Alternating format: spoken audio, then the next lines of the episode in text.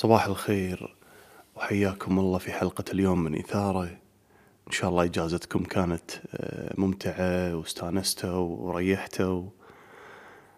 والموضوع اللي ودي أثيره اليوم وأتكلم عنه لا علاقة في الإجازة. في الإجازة هذه أنا قررت أني أحاول أسبح في البحر في الشاليه علشان ما ينقطع تمريني على مدى أسبوع كامل.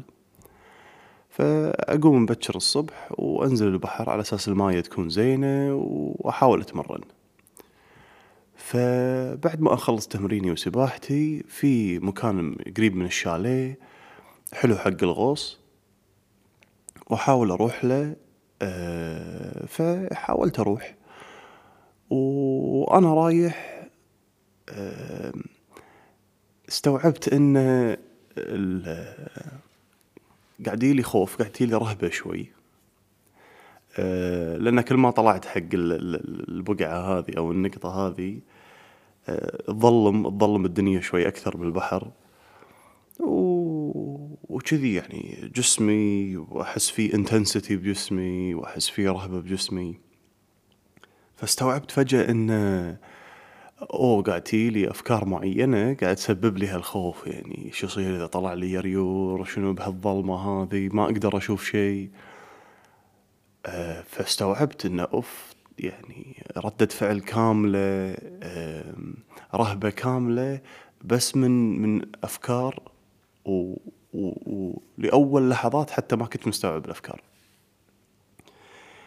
لكن طبعا كلمت نفسي وقلت حق نفسي آه، خلاص ما عليه احقر الأفكار هذه وكمل لأنها مجرد أفكار ف أنت ما تدري يعني في ريور ولا ما في ريور ولا شنو موجود بهالظلمة.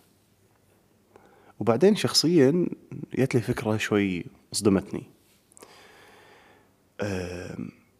فكرت إنه تعال يبا مو بس يمكن ما في ريور وماكو الشيء اللي أنت خايف منه. افترض يا أخي في شيء جدا أفضل وأجمل ومعاكس حق اللي أنت خايف منه. ف يعني سمعت هذه الفكرة في راسي وكملت وتشجعت ورحت وفعلا. كان يعني من أجمل المناظر وغصت واستانست. فبعدين عقب ما خلصت وطلعت ظلت معاي هالفكرتين هذول وأنا جاي أشارككم فيها الحين. الفكرة الأولى أن الخوف والرهبة في الواقع ما لهم مو صجين مو حقيقيين.